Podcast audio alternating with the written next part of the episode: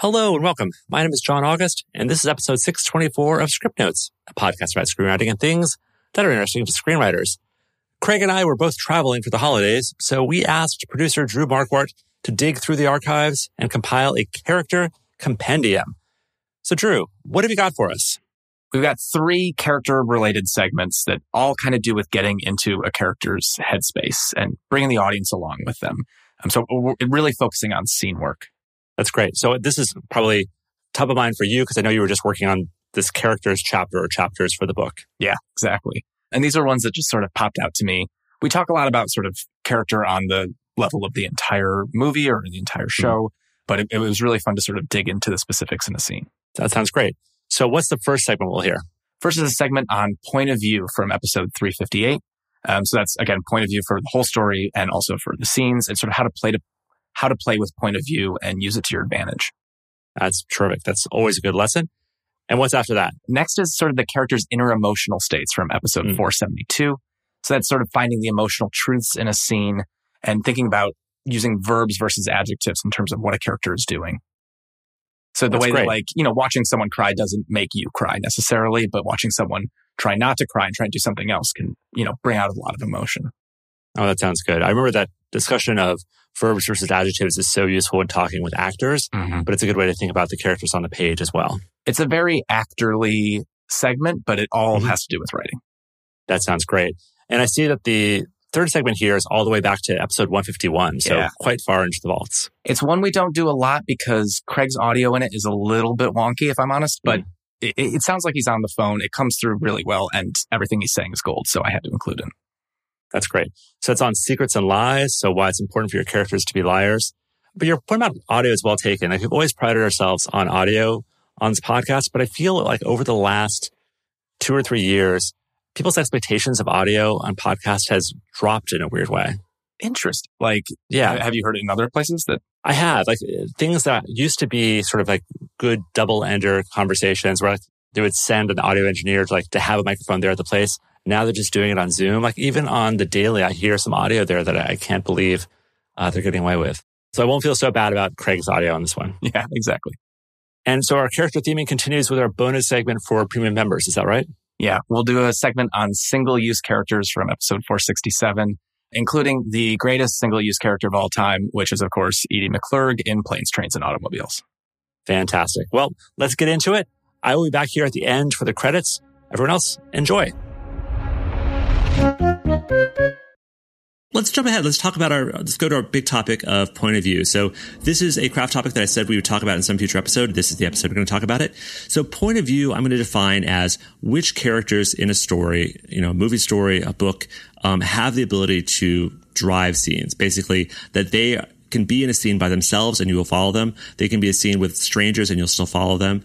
And in some stories, it has a single POV, so only the hero can drive a scene. So Harry Potter is a classic example of it, both in the books and in the movies. Essentially, every scene has Harry Potter in the scene, and so you don't get any information that Harry Potter doesn't know. Other stories, you can follow anybody in them. So classically, an Altman film, anybody who wanders through the frame, the camera could follow them, and they could be in their own story.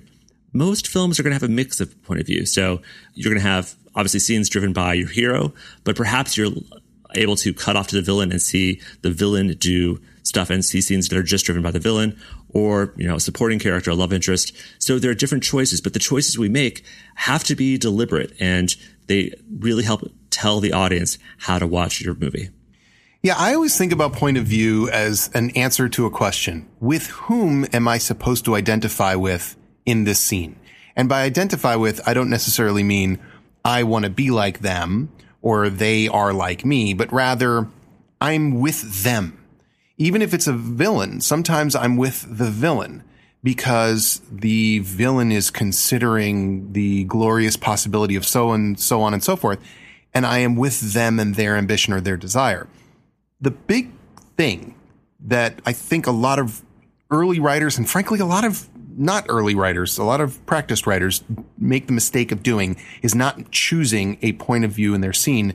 To me, there is no possible way to create a successful scene if you do not know whose point of view you are asking the audience to follow. We are, I think, only capable of having one point of view in a scene. One. Mm-hmm. That yep. means everything that transpires ultimately is about one person's eyeballs, essentially. It doesn't mean that we can't have other people feeling things and wanting things and doing things, but it's from one person's perspective. Yeah, so I think it's you make a distinction here, which I think was important to call out, is that we can talk about point of view for an entire work, so the course of an entire movie, the course of an entire book, so that this book has you know a certain character's point of view. It's told from a certain character's point of view. Yeah. But every scene is like a little movie, and yes. every scene is going to have a point of view as well. And so you may have scenes in which two different characters, we've followed them separately and we've seen them have separate scenes that could do stuff. But once we're in a scene with them together, you're going to have to tell us which character's point of view the scene is from. And sometimes you see writers not making that choice or the writer may have made that choice, but as it was directed, as it was sort of you know, staged in front of you, mm-hmm. it wasn't actually done from that character's point of view. And that is a real challenge. And so that's a thing, even up at this last Sundance Labs, I saw, I'll describe this project in sort of broad terms because it's not a movie that's out there for people to see yet. But it was a story that follows uh, two young boys who have an encounter when they're kids. Then it jumps forward 30 years. You see these two people as adults we follow one person's story and then we cut to the other person's story. And we know because we've seen movies before that eventually they're going to meet. And in fact, they do meet. But the question is, when they meet, who's ah. driving that scene? Yep. And interestingly, as the story was structured, as I was reading it, it had gone back to the first character before the two characters met. And so I was saying that, like, well, I think it's from this character's point of view because he controlled the last scene. The last person we saw driving a scene is the person we're going to assume is driving the next scene. And so we talked about, like, well, if we took out that scene, it would shift and we would still be in the point of view of the second character. Mm-hmm. And that's a crucial distinction. Like, we know they're going to meet, but literally, who are you going to meet first? Who is driving the scene? Yeah, uh, absolutely. And, and it is an important distinction to understand that there's the macro and the micro. And honestly, I find point of view to be the most useful thing to discuss when you are in the micro. Generally speaking, the large questions are answered. Who's the star of the movie? Who's the protagonist? Who's the hero? And so on and so forth. But then you have these little moments inside of movies where you have a real choice to make. And there, so, you know, Harry Potter is certainly, you're right. It's from the perspective and the point of view of Harry Potter. But then here and there you have these moments where think this is like a scene where Ron Weasley uh, is watching Harry and Hermione together, and he gets jealous. That's that's from Ron's point of view. A lot of times, the audience will make certain assumptions based on the way the the scene unfolds, and one of the simplest assumptions they make is the first character I see is going to be the person through whose point of view I will be experiencing the scene. Absolutely. So in the case of Harry Potter, in most scenes, we're going to probably see Harry first, and then we're going to see the, the, supporting characters. Granted, over the course of eight movies, we're going to be used to sort of seeing a different uh, one of those characters first. But you're not going to have any scenes that are just one character, or the other character. They may, may be shots or little action sequences where we're only following one, but in terms of bigger sequences, Harry's going to be around for all those things. So if you are figuring out how to tell one story point from the book, you have to figure a way to visualize this information and keep Harry still centerpiece to all the stuff. There's a great example in Goblet of Fire where quite late in the story, Harry is c- captured by uh, Voldemort, and there's sort of an information dump that Voldemort needs to do. Right. That's information dump that Voldemort doesn't necessarily need to do for Harry Potter, but it's very important for us as the audience to understand. And it's important that Harry be part of that information dump because he is our way into this world. Correct. And in the writing of that section in the book, and then by extension in the writing of the screenplay and the film that we saw, there is not just a metaphoric point of view, but an actual point of view, an actual perspective. And this is a very useful thing to think about as well. When you're writing these scenes, if you decide that this, I always start by like, okay, emotionally, whose point of view should we be uh, honoring here? And then once I have that, that understanding, then I start thinking about physical points of view, not just through eyesight, but also through sound. So, for instance, if you uh, a slight variation on the first character you see, you may see a character first, and then we pull back to reveal that someone is watching them. Well, clearly, there the point of view is with the watcher. You may be on a person's face and you hear sounds and you know that they're listening. But the actual physical point of view, point of sound is really important in scenes it's important because ultimately that is a huge part of how the director directs. Uh, there's no other way to make those scenes work unless you understand point of view because a lot of directing, just at least from the physical position, is angles. So the question is, what are the angles? Who, where are we looking? Where does the camera go? Who is it looking at and why? Last week we talked about the scene from uh, Aliens, and if people watch the scene, you'll see that even though Burke is doing most of the talking, the scene is very clearly from Ripley's point of view. She is the one watching and trying to process what he's saying, and the, the camera work shows that that it's really favoring her and it's favoring her reactions to his lines rather than him talking. So it's it's still her scene, even though he's the one providing the information and sort of bringing what is new to the scene. Yeah. And you can play games with point of view. You can make it seem like the point of view is one person's and then it's another.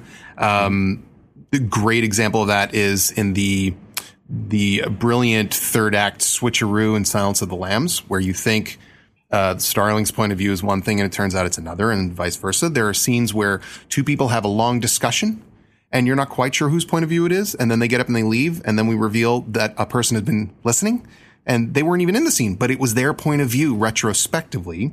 Also, point of view gives you an opportunity as a writer to shake things up. If you have a scene that maybe feels a little perfunctory or a little cliche, but it fits nicely into your story and solves a lot of problems, then maybe the answer for Spice is point of view.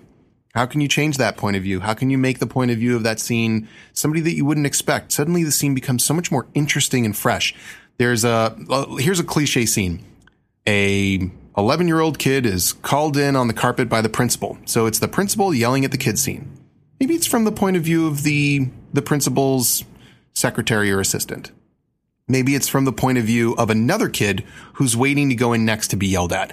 Just, you, you find fun, interesting ways to make these things happen. Also, that scene, maybe the answer to that scene is, well, nine times out of 10, it's from the point of view of the kid because the kid's getting yelled at and we identify with the kid. What if it's from the point of view of the principal? What if we're identifying with the principal as they struggle to try and make this work and then the kid leaves and we stay with the principal after? And that's what point of view and those decisions get you. It makes you think about what the beginning and the end of the scene will be and who your eye should be on and who their eye should be on. It's a, it's, it's an indispensable way of approaching scene work. And I think we honestly just saved a lot of people a lot of money from, for film school stuff. So uh, let's talk about the specific example you gave for a kid in the principal's office and like what if it's the secretary's point of view or the principal's point of view. Those are all really great, fascinating choices. And if it was the first scene of your story, it would be really interesting and unexpected because like, oh, we expect it from the kid's point of view and it's actually from the, principal's point of view or the secretary's. But if it was this kid's story, if it's about a, you know, the 12 year old boy, um, we sort of couldn't stay with the principal's point of view unless that principal was going to ultimately have storytelling power later in, you know right. in our movie. So the, the moment you decide to stick around with a character who's not established to be a major character, who's not established to have storytelling power, you're suddenly elevating that person. You're saying like, oh, this is a person that we now have an expectation that we'll be able to come back to and see independent individual scenes. There's maybe like five or 10 seconds where you can like hold on a character after the main character has left before that character goes like, okay, there's something bigger there. There's some mm-hmm. expectation you're setting. Just yesterday, I saw Jurassic World Fallen Kingdom, and the movie is this is not a movie review. The movie is nuts in a way that I had not anticipated. I really enjoyed it. Partly because it does really odd things. And one of the odd things it does is there's a young girl character who is not really established. You don't see her, but suddenly, like 20 minutes into the movie, we're cutting to her and her POV, and she's like driving scenes by herself. And it sort of threw me at first. I was like, what is this movie?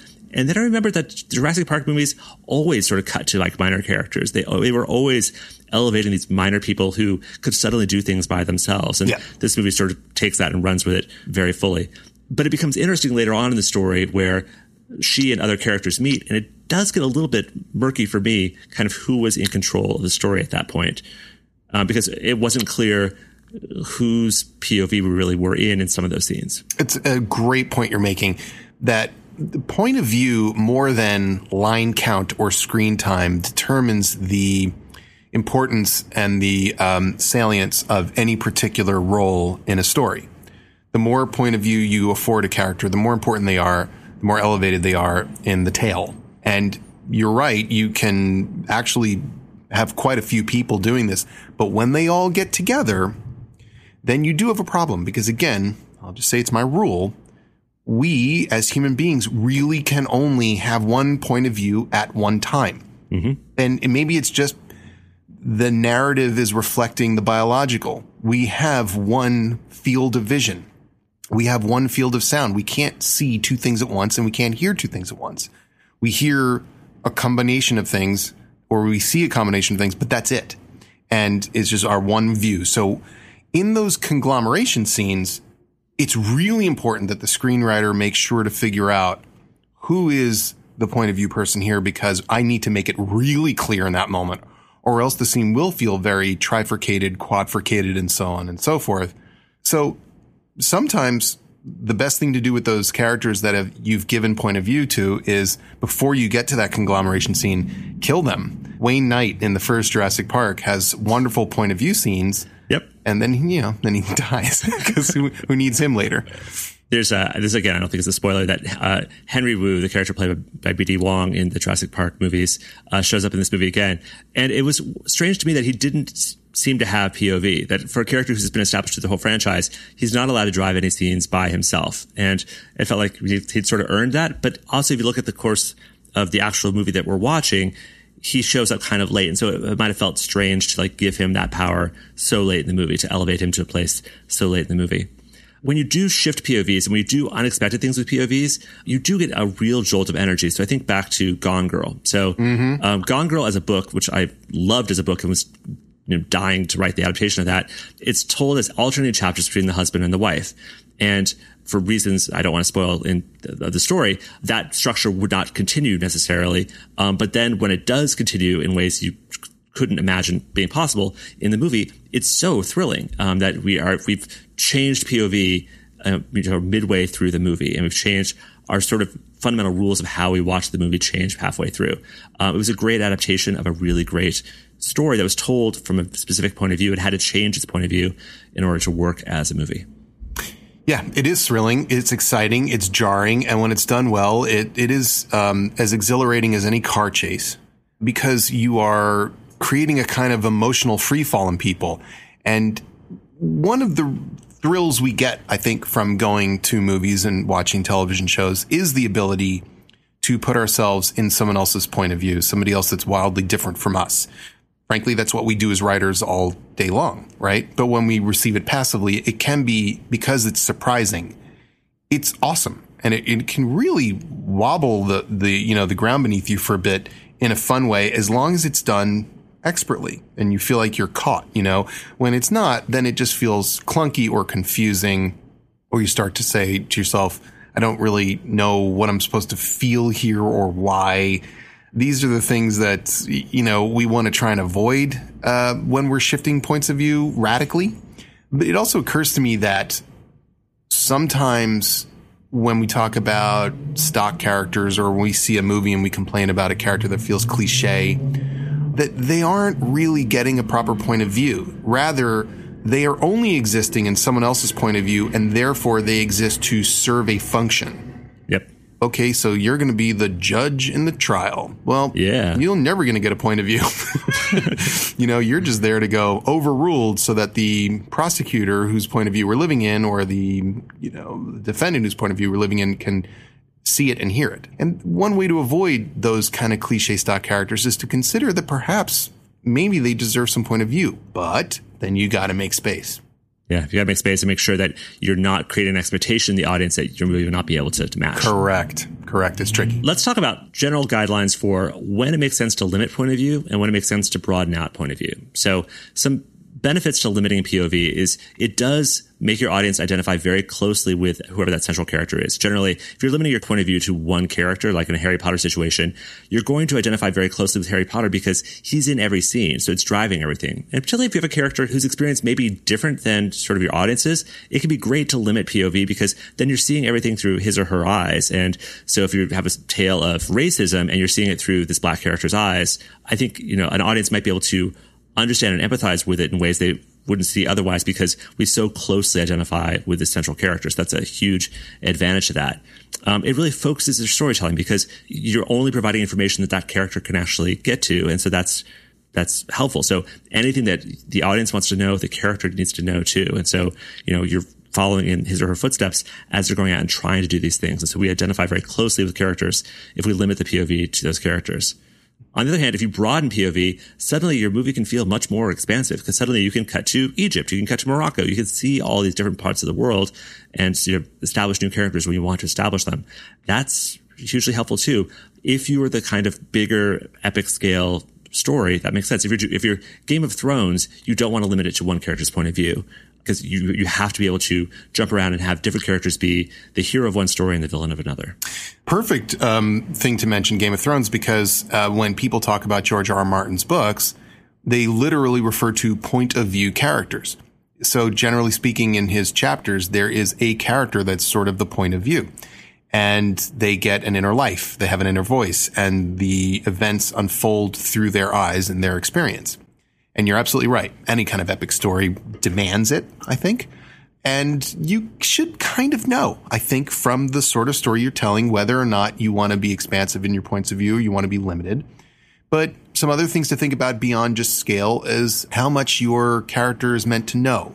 If there's certain kinds of mystery or if there's a certain sense of powerlessness, generally speaking, it's great to side your perspective with characters that have less power and less knowledge because then there's more to learn and there's more to know. And that's interesting. And it's in instantly sympathetic. We don't really want to share the POV of people that know a lot or are in control. So, you know, we don't need Morpheus's POV really ever. Um, we just don't need it, except maybe, for instance, uh, in the scene where he needs to break free from the agents and run and jump we are in his perspective because at that moment he is very powerless. Uh, he's weak and he isn't really sure he's going to make it or not. There you go. A crucial example. So most of what we've been talking about has been sort of movie point of view and the things about sort of like, you know, which characters the camera on. Those are sort of movie conversations, but uh, point of view is always a part of fiction. It's, it's always been one of the classic things we talked about. Going back to Pride and Prejudice, we are, you know, at Elizabeth Bennet's point of view and not Darcy's point of view, and that we see the story through her eyes rather than his eyes. Sometimes, just like, you know, in movies, it's good to change point of view. It's good to change point of view in books as well. So like the, the first Arlo Finch book is entirely from Arlo's point of view. We only know information that Arlo knows. And if there's information I had to get in there, I had to have Arlo be present for that information to come out. Um, the second book, for reasons become clear when you actually read the second book, we do break POV at one point in the story.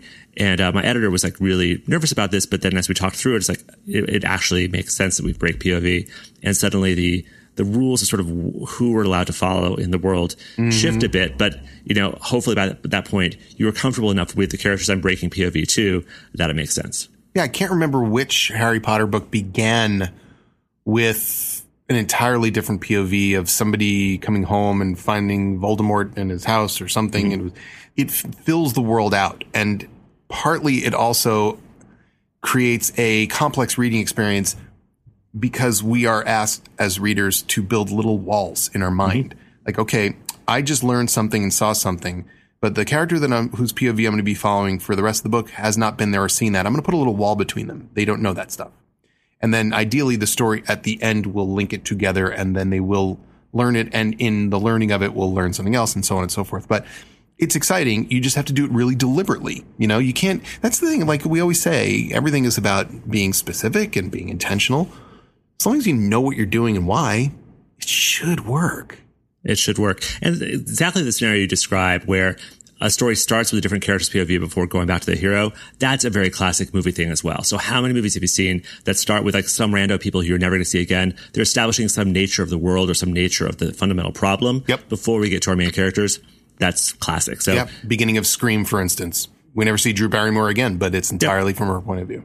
Absolutely. So it's teaching us how to watch the movie. Yep. So don't feel like you're breaking POV just to do that sort of introduction to the world thing. That's very classic. Or, you know, the tag at the end. That's also well established. Yep.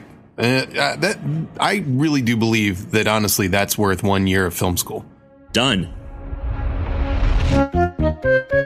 let us shift gears completely because I want to talk about a very crafty kind of issue here. The project I'm working on right now has characters who are experiencing some really big emotions. And you and I, Craig, haven't talked a lot about the inner emotional life of characters. We talk about sort of the emotional effect we're trying to get in, in readers and viewers. Um, but let's, I want to talk about what characters are feeling because um, what characters are feeling so often impacts what they can do in a scene, how they would express themselves, literally what actions they would take.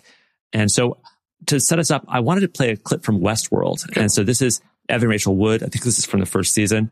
And um, what I love about it is that she's so emotional. And then because she's a robot, she can just turn it off. So what would you know about that? Mm, I set myself up for that. let me show My parents. They hurt them. Limit your emotional affect, please.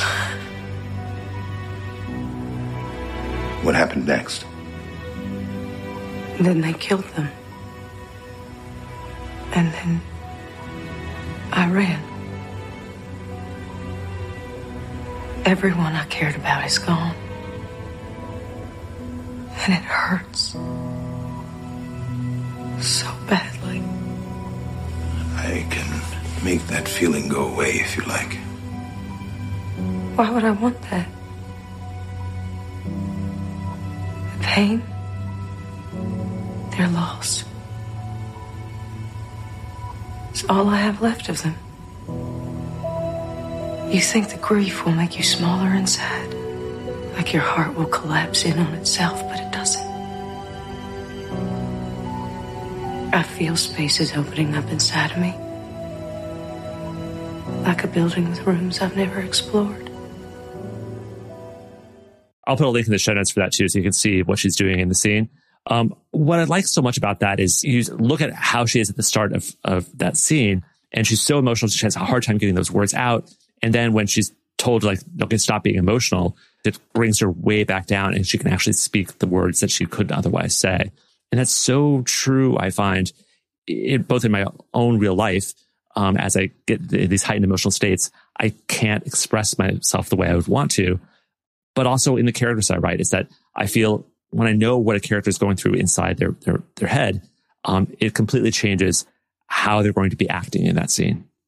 Yeah, that's a pretty great clip. Um, Evan Rachel Wood is an outstanding actor. And one thing that's fascinating about that is that Jeffrey Wright, who's playing there against her, who's also a spectacular actor, what he says is limit your emotional affect, not, not eliminate yeah. it, right? And so what she does is, uh, and because she's a robot, she can dial it from a, an eight to a three, which by the way, what he's doing there essentially is what directors are doing all the time on a set, which is they walk over to an actor like, great, let's just, um, let's roll it, roll it back. Let's just pull it back five points and see what that's like.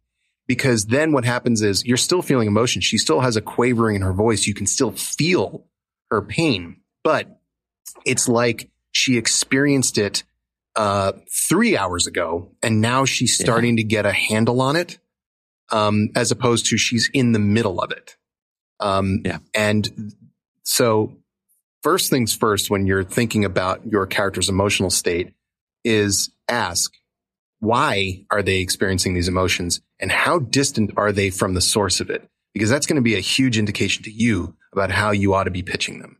Absolutely. So one of the things you learn as you're directing actors is to talk about verbs rather than adjectives. And so gives them a thing to do rather than sort of a description of like how they're supposed to be feeling. Cause it's, it's very hard to feel a thing. And what I might describe as being happy is a thousand different things. But if I describe, you know, invite the other character into the space, like, you know, share your joy with them. That's a thing that uh, an actor can actually play. And so uh, be thinking about sort of not only what is causing this emotional state, but what is the actual physicality of that emotional state? Like what, what's, what's happening in there? And it's, it's not rational. And that's a, a hard thing to grasp is that we always talk about what characters want, what characters are after. And this isn't this really the same kind of thing. It's, it's an inner emotional drive, something they cannot actually control. It's more their lizard brain doing a thing.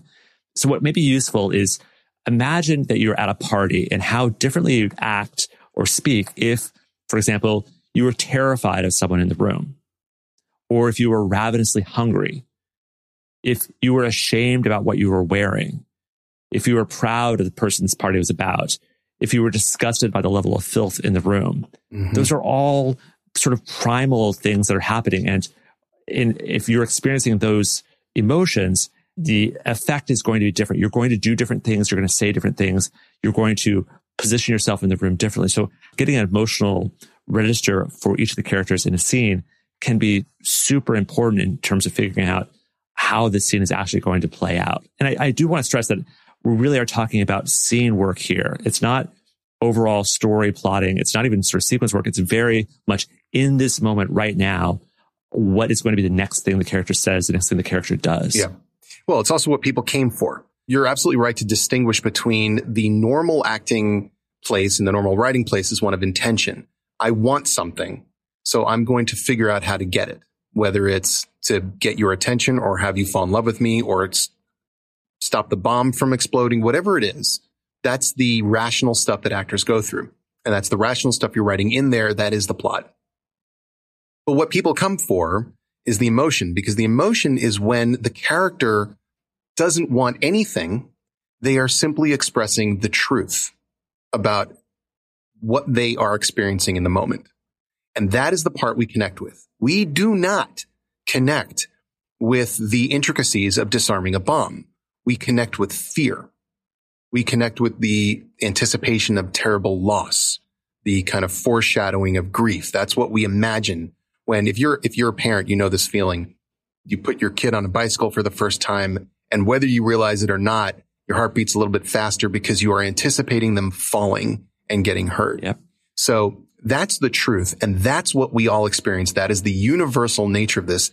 That's the part people come for. So our job is to understand very realistically what somebody would be feeling in that moment. Because while audiences will forgive things like, so the uh, the first movie I ever had in theaters was a movie called um, Rocket Man, not the Elton John story. This is 1998's uh, silly children's comedy Rocket Man, and the director uh, was didn't really wasn't really uh, I didn't get along with. Well, I just didn't appreciate his uh, his uh, creative instincts. And one of the things he did, I guess, when he was shooting was there were all these scenes where these astronauts were walking around on Mars and the visors and the helmets were causing reflections from the light. So he said, let's just remove those visors and we'll put them in later with visual effects because he thought that would be easy to do. And then later Disney was like, this movie's not even that great. We're not spending more money on it. So there are scenes in the finished movie where they are walking around on Mars and there's no visor in their helmet. And mm. audiences will forgive that because they know yeah. on some level these people aren't really on Mars and who cares. But here's what they will never forgive an inappropriate emotional response because they know what feels real and what doesn't. That's where they will kill you. So our job is to be as realistic as possible in those moments to avoid the extremes of melodrama where things start to get funny because they're so wildly too big or to avoid the constraint of, I guess we call unnatural emotional response where things don't connect right or simply aren't there at all. Uh, is it better to underplay emotion than overplay? Usually. Uh, can you underplay emotion to the point where it's just not there and the whole thing feels kind of dead and battened down with cotton? Yep. Oh, we've seen those movies. We've seen those cuts where it just got too stripped down. It sounds like we could be talking about actors and how actors create their performance. And this, this is not a podcast about acting.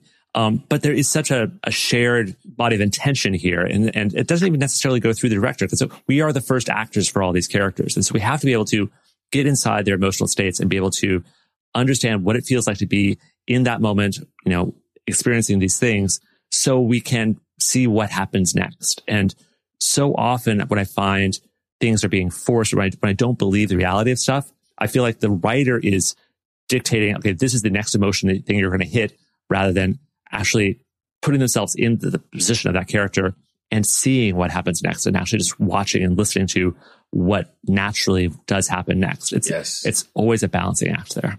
Well, the mistake I think a lot of writers make is to think I want the audience to feel sad. So let me make mm-hmm. my character sad. That's not what makes us sad. No. At all. No. Um, there are times when the character should be sad, but that's not what makes us sad.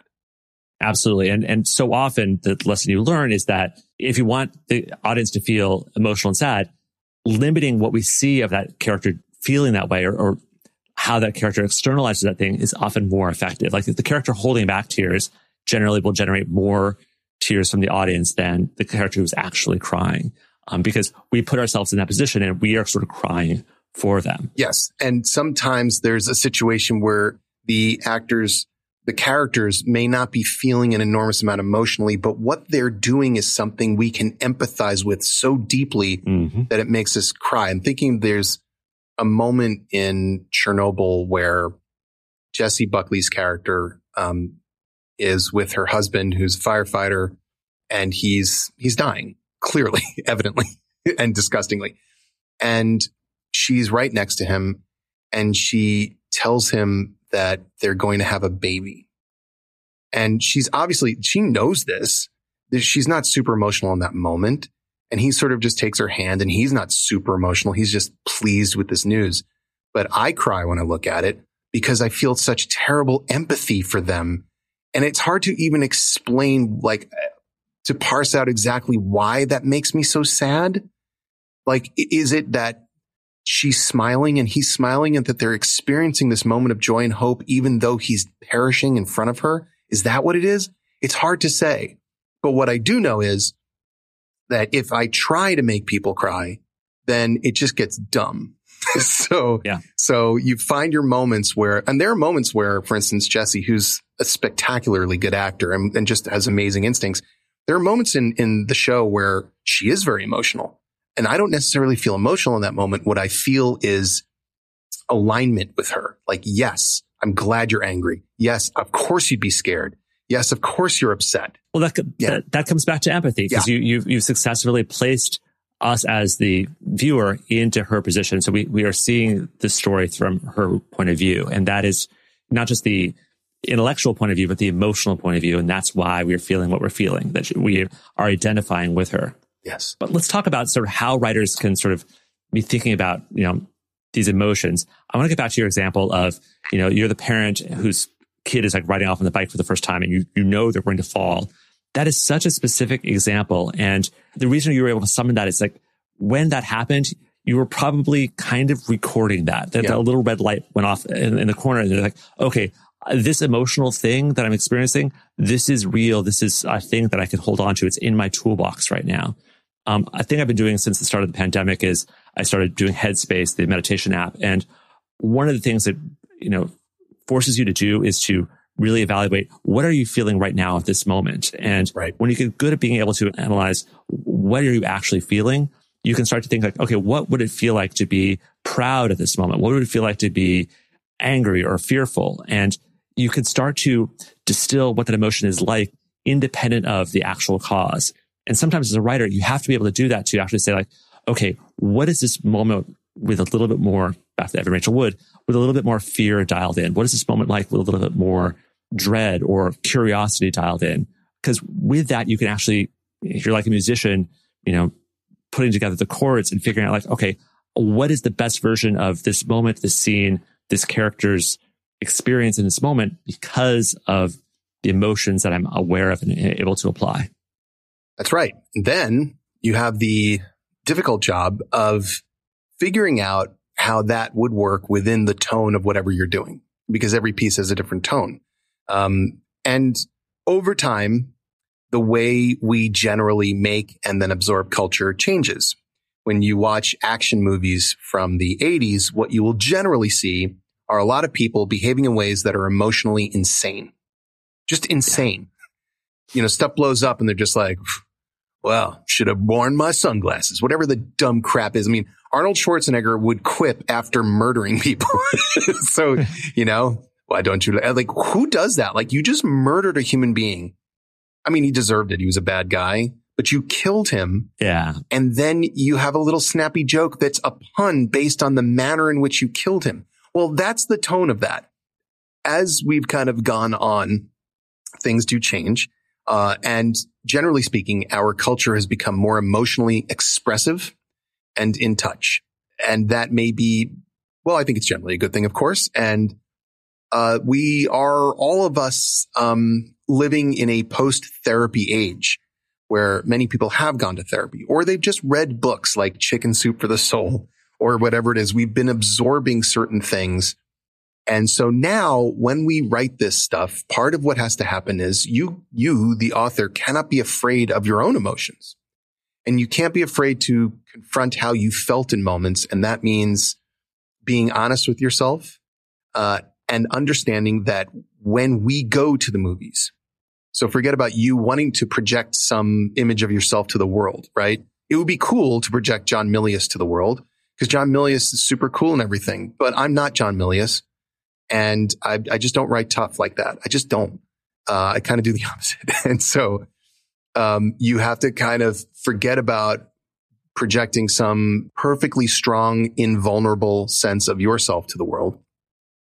And instead recognize that everybody who's sitting in there wants to feel comforted by a created human being's weakness and their triumph over that weakness because that's inspiring to them. And, and if you want to look at one genre that encapsulates that the most, the, in, the embracing of the emotional self, particularly the emotional male self, it's Marvel movies because superhero movies were about kind of, you know, these sort of emotionally distant people because they were perfected. And now it's, you know, they're tormented, which reflects Marvel. And now, now it's about Tony Stark's relationship with Peter Parker. Yes. I mean, it, it's, it's very much, you know, it's very specific, you know, character interactions is why we go to these, yeah. these superhero movies, especially the Marvel movies. Yeah, exactly. So you have to get it yeah. right. That's the challenge. This is, I think, probably where writers will fall down more than anywhere else because they actually don't understand their own selves. So they don't know what a character should feel. How many times in our three page challenges have we said, why is this person speaking in a complete sentence when somebody has a knife to their throat? you can't. Yeah. You just can't. There's, there's, there's no lack of emotional truth. Yeah. And so as you're talking with actors and they can be frustrated, like, I don't know how to do the scene. This isn't tracking for me.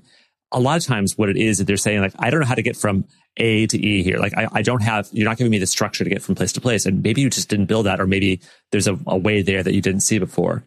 As writers, I mean, we're not documentarians. We're, and we're, so we're not necessarily creating scenes that are completely emotionally true to how they would happen in real life. Mm. There's going to be optimization and it's going to move faster and people are going to have to make transitions within the course of a scene that they probably would not do in real life. But that's the art of it. That's the, that's how you are, you know, standing off the edges and getting there a little bit quicker. But you have to be, you have to understand what the reality would look like first before you try to optimize it. Correct. That is absolutely correct. So, Craig, what motivated this talk of liars and liars in scripts? Well, I'm working on a movie right now that is uh, essentially it's it's a whodunit. Mm-hmm. And when you start to investigate the world of whodunits, you uh, and I've been reading a ton of Agatha Christie. I mean, I've always been a a, a Doyle fan, and I've always mm-hmm. been a Poe fan. You know, Poe is really the the kind of uh, inventor of the modern whodunit detective story. Yeah. For this kind of movie, I felt that Agatha Christie's genre was the most appropriate. So I've been just reading a lot of Agatha Christie, and one thing that I've noticed is all of the characters, with the exception of the detective, are liars. Mm-hmm. Part of the fun of a good mystery is that when you ask the question who done it, the answer is any one of these people could have done it. And we think that they could have done it in part because perhaps they all have motive, they all have opportunity, but more importantly, they are all lying. And it's lying that makes us suspect them. But as I started to think about this, I realized, in fact, everyone's a liar to mm-hmm. some extent or another. All humans are liars. Lying is part of the human condition. But there are different kinds of liars, and there's different kinds of lying. And when we talk sometimes about uh, new writers who are writing, and the characters uh, will say, "Oh, everything seems on the nose," or "There's not enough subtext." In a weird way, I think sometimes the mistake people are making is that they're writing people, and those people aren't lying. They're writing truth tellers. Yes, and it's just less interesting. So I wanted to talk about how useful it is to think of your characters as liars, but also the different grades or categories of lying and lying characters that you'll find. I think it also feeds into our concept of motivation. Is is why a person is saying the things they want to that they want other people to believe uh, is key to understanding who they are in a scene and overall in a in the film itself. That's right. I mean, you know, the it's not the the the idea of, of drama and of experiencing a narrative with where humans move through it and transform is that uh, they are not at the end who they were in the beginning. Mm-hmm. And if they are just truth tellers in the beginning, naturally they're simply going to say, Well, here's the situation. I'm very scared of this. I'm scared of growing up, and I'm scared of telling you that I love you, but I do love you, and I'm hoping that by behaving better, I will, uh, in fact, grow up, and whether I get you or not, I'll be a better person. movie over. you know, it's like, of course, everyone has to be con- concealing something in some way. But then there are characters who are lying for other reasons, maybe not such such understandable or empathetic or sympathetic, I should say, reasons. So let's talk about some of the different kinds of lying there is. The most useful kind to me is self deception. Mm-hmm. I think every protagonist, to some level or another, is engaging in self deception. We'll say the character has an arc. It is a bad character, a, a dramatically unsatisfying character who has complete access to his or her emotional states, weaknesses, flaws, and can pinpoint them perfectly, and then throughout the course of the movie, go about and achieve them.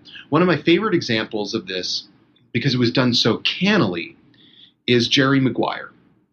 One, I, I, I honestly think that Cameron Crowe pulled off one of the most brilliant self delusional moves of all time. You know, we'll say sometimes in comedy, shine a hang a lantern on it. You know, mm-hmm. if you have something that seems a little wonky in your story, just go for it and embrace it, and people feel like it's intentional. Yeah, call it out to the audience so the audience knows that you recognize that it's there. That's right. So what does he do with this character, Jerry Maguire? And the, in the movie begins with a a man who, in a moment of frustration, writes a manifesto about the kind of person that is a good person. But he is still engaged in a very high level of self delusion. He is, in fact, not that person.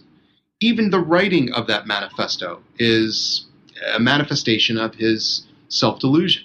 He's actually a bad person. The, the manifesto itself is really more of a temper tantrum and nothing that he actually thinks he should or could do. As a result of writing that manifesto, he loses his job and all of his clients except for two. And actually, really, what it comes down to is one. And then must struggle over the course of the movie, clinging all the while to his self delusions, to finally get to the place where he realizes, oh my God, I'm supposed to be the person I wrote about in that manifesto.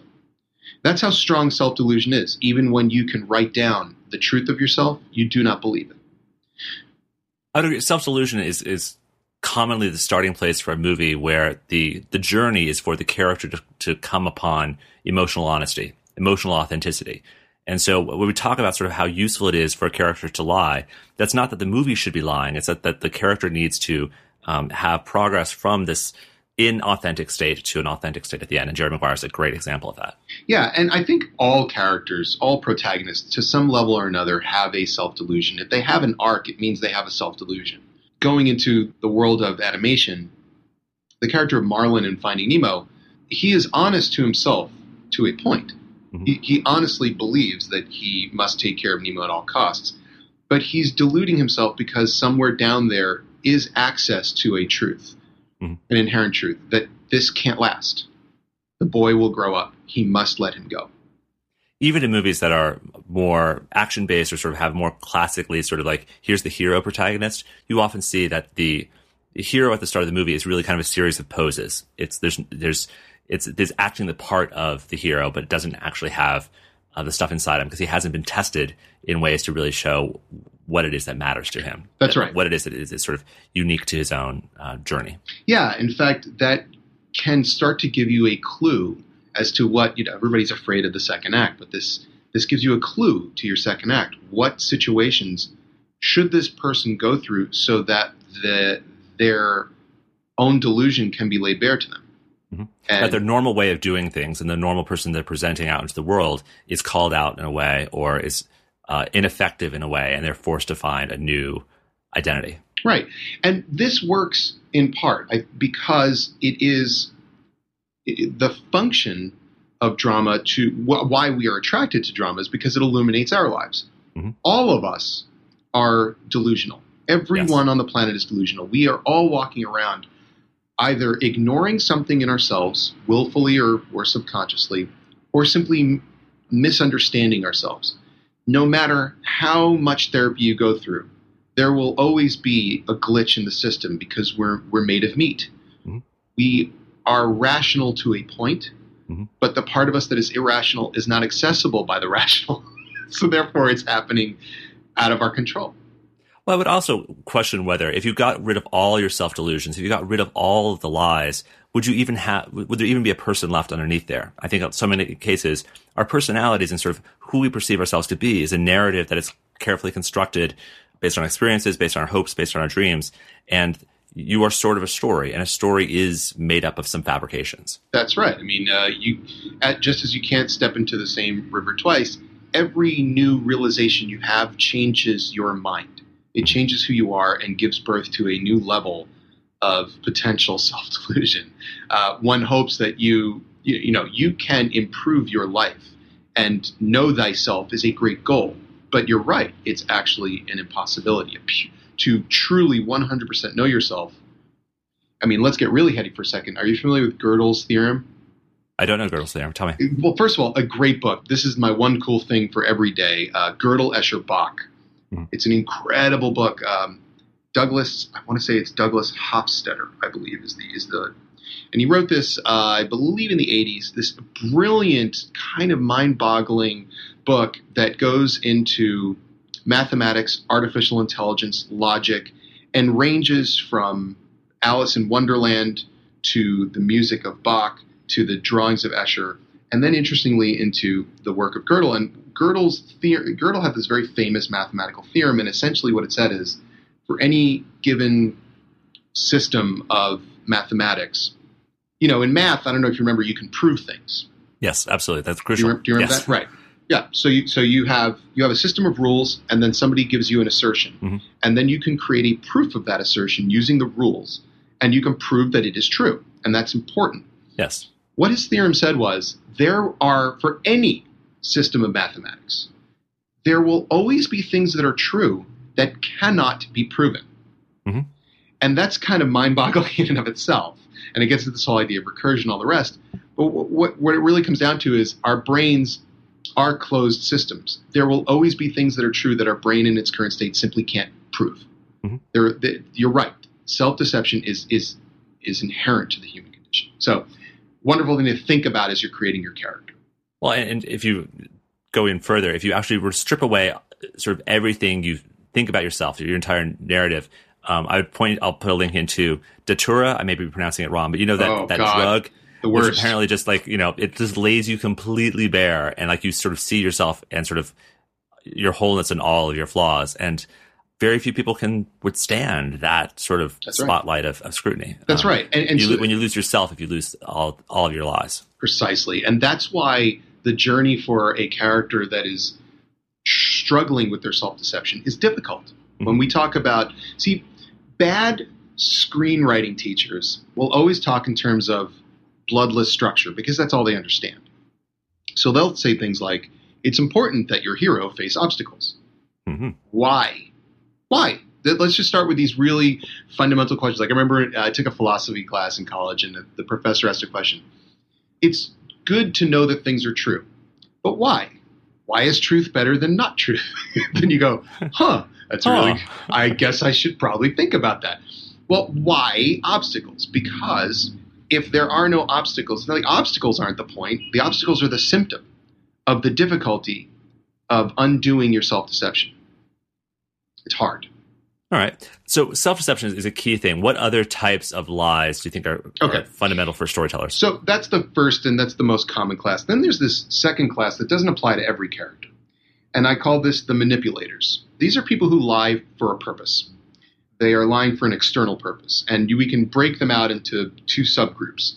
There's the protective manipulators, and there's the uh, manipulators who are lying for gain. Mm-hmm. So, protective liars are people that lie in order to avoid pain or hurt or to maintain some lifestyle that is their best option.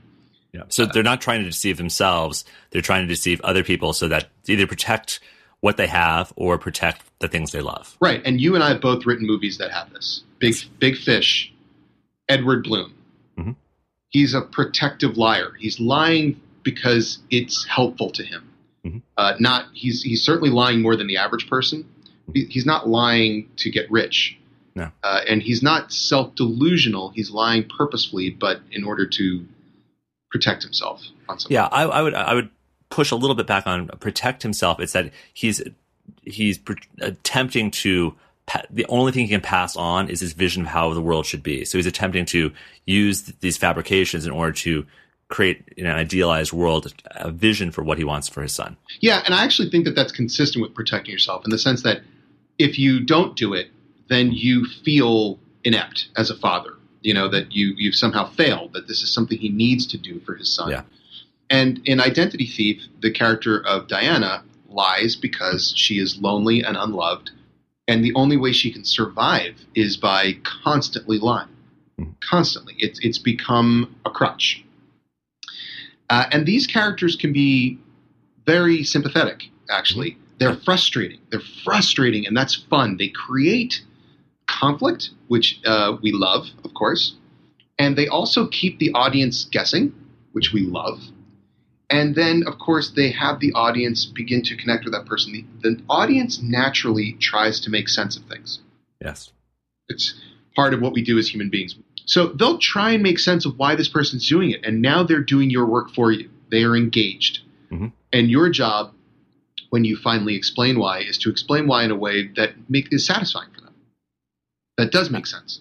Absolutely. So you're describing the characters' secrets and lies, which are, is probably is really the same thing. There, there's something that they're not showing. There's Yes. cards they're holding back, and that's a way of engaging the audience's curiosity. And anything that makes your audience lean into the story rather than sit back is a very good thing. That's right. Now, the second subheading under manipulators are the people who lie for gain. And these are typically villains. Sometimes, however, they're heroes. For instance, Danny Ocean lies constantly for gain. He's a thief. But you'll take a, a look at a villain like Hans Gruber in, in Die Hard. Wonderful liar. Wonderful, brilliant liar, and lying for gain. He also, too, is a thief. These people who lie for gain are oftentimes much better liars than the people who lie to protect themselves or uh, conceal a personal secret. And they're definitely better liars than people who are simply self delusional.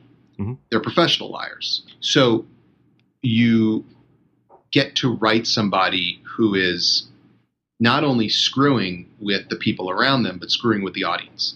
And this is important. When you say they're lying for gain, it's not just necessarily monetary gain. If you look mm-hmm. at Jeff Bridges' character in Jagged Edge, there's Right. that's a character who is lying with a very specific agenda. He's trying to protect. He's trying to protect himself, but it's he's also he gets so much more by uh, establishing and maintaining this lie. It's it's it's, it's his natural way of um, going through the world is that lie. Absolutely, and sometimes the the reason the gain is actually quite noble. Flick, the ant, you know, goes and gets these guys to help save the village, but they're just circus performers, you know, and and this lie has to be maintained until finally it's laid bare.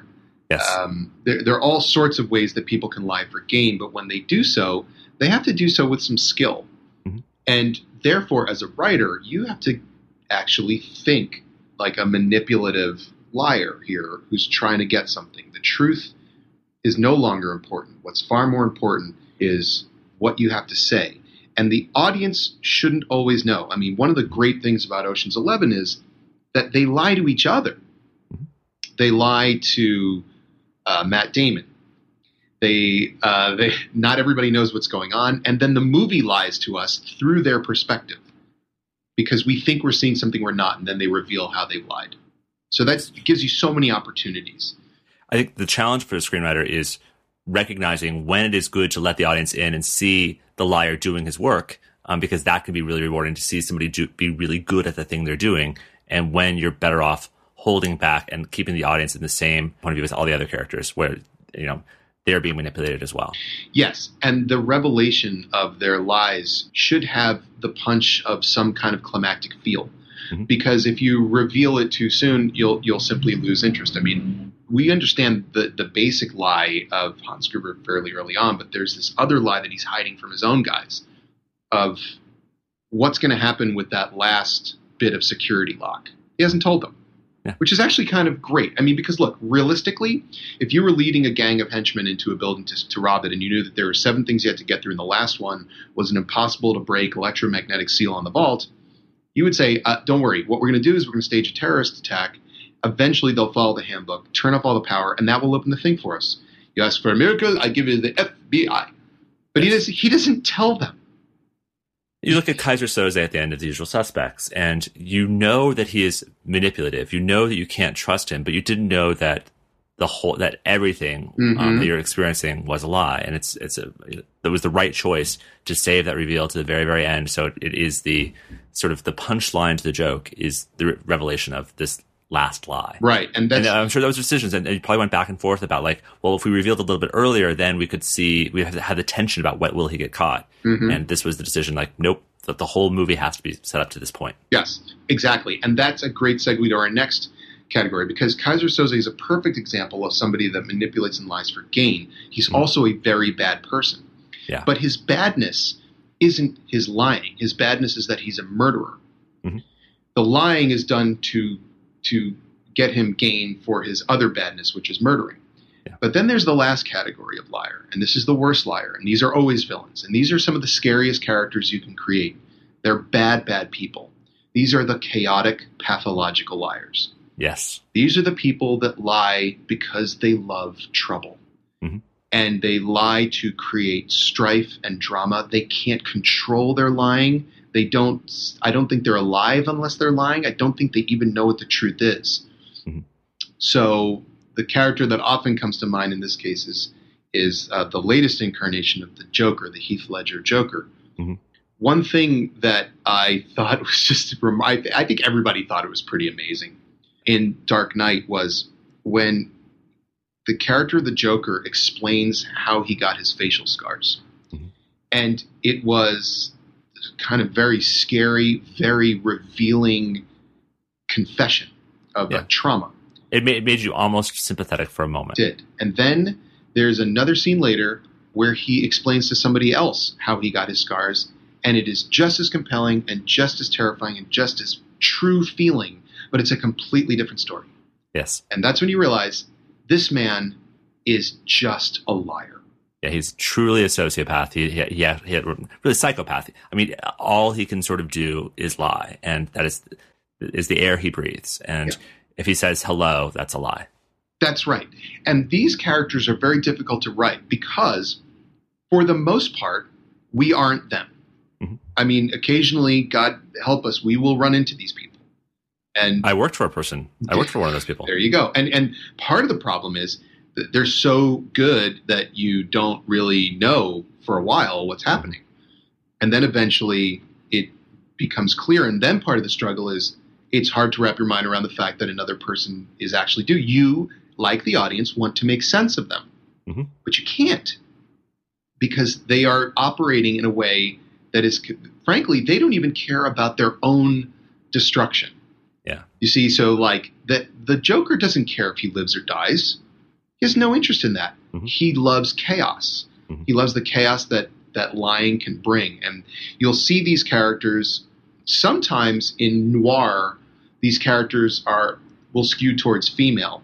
Mhm. Because when you put it in a man, you immediately start to think, my God, he's going to just start stabbing, shooting, killing, and all the rest. Whereas women can maybe just scramble your brain and make you second guess your own name and all the rest of it, and, and then finally, you know, Bogart sends you up the river. But liars, pathological liars, are very scary people, and if you're going to write one, Mhm. you just have to know that the movie will be deeply infected by them. That, Yeah. that they are going to take over. It's a movie that hasn't come out yet, but there's a, a Kristen Wiig is terrific in a, a, a comedy I saw. I guess you'd call it a comedy, kind of a comedy, kind of a drama called Welcome to Me. Um, should, should be out later this year, and she's not she's not a psychopath, but she's it's one of the rare cases where I've seen just a chaotic, manipulative person really at the center of a, of a film, um, like where she is supposed to be the protagonist, but she honestly kind of can't protagonate in a meaningful way. It's Right. it's a really challenging task for a writer and for an actress to put to put that person at the very center of a movie and not have that person be the villain. Of course, because the protagonist at some basic level is trying to achieve something. We ask simple questions of our heroes. Mhm. What do you want? Mhm. What are you willing to do to get it? What scares you? This, that. Well, what does the pathological, chaotic liar want? Trouble. yes. That's what they want. They want trouble. So the only person I've written like this, and I loved writing him, was Mr. Chow. Mm-hmm. Yeah. Mr. Chow is a chaotic, pathological liar. He does not care if he lives or dies. In fact, he thinks it's awesome. He just loves trouble. But because he's so comic and also embodied in this kind of very small, physically frail man, it's funny, you know? I mean, Yeah, but if you tried to have the Mr. Chow movie, good luck. Um, it's Well- very, very, very challenging to Yeah. uh, put that person at the center of a movie and, and have them do any of the kinds of things you, you want a person at the center of a movie to be able to do. Uh, absolutely. In fact, Todd and I talked for a bit about the idea of what a Mr. Chow movie would look like. And it was totally different because it was the darkest thing imaginable. And I remember we had this one idea for a scene that sort of sums it up. Mr. Chow comes home to his to see his elderly father. Mhm. And he walks in and his his old, old father looks up at him and says something like, Leslie, you returned to us. You came back. And Mr. Chow walks over to him and then cuts his throat. and as his father is dying, his father looks up at him and says, Good job. because that's the only, that's how Mr. Chow's born. It's just pure, awful chaos and darkness, willful self destruction. The only goal there is is to blow up the world, you know? Yeah, yeah. Those characters are are almost unhuman because they don't Yeah. they just they don't work in, in our normal ways. Uh, Crispin Glover and I had a few conversations about taking his Thin Man character from the Charlie's Angels movie and just sort of doing his own movie. Mhm. And ultimately, nothing would will ever come of that probably. But he, it, it's a fascinating character, but such an incredibly challenging character to put at the center of anything because he's del- he is chaos. He's like chaos and, and death in, in ways that's very hard to. it- Well, his challenge it's very hard to have insight into that character because deliberately they're supposed Right. to be opaque and you just can't know them. Scarlett Johansson's character in Under the Skin is a similar situation, is where she's just this lioness. There's there's just not a human. There's literally is not a human underneath that. It's uh, it makes it very challenging. Right. It essentially doesn't work. Yeah. It, it doesn't work. It, it needs to be, there needs to be somebody in opposition to it, or they need to not be human. And that's sort of the point. And then the purpose of the movie is to illuminate the difference between humans and non humans. Mhm. But uh, they, they, they will infect your movie, and you have to write them carefully. They can kind of get in your head. Um, and, you know, by all means, if you run into one of these people, Stay away. go the other way. And hey, it's John back again in 2024, which seems impossible to be real. Scriptnotes is produced by Drew Marquardt, edited by Matthew Chilelli. Our outro this week is a replay by Rajesh Naroth. If you have an outro, you can send us a link to ask at johnaugust.com. That's also the place where you can send questions. You can find the show notes for this episode and all episodes at johnaugust.com. That's also where you find transcripts and sign up for our weekly newsletter called Inneresting, which has lots of links to things about writing. We have t-shirts and hoodies. They're great. You'll find those at Cotton Bureau. You can sign up to become a premium member at scriptnotes.net, where you get all the back episodes and bonus segments like the one we're about to give you on single use characters. Thanks.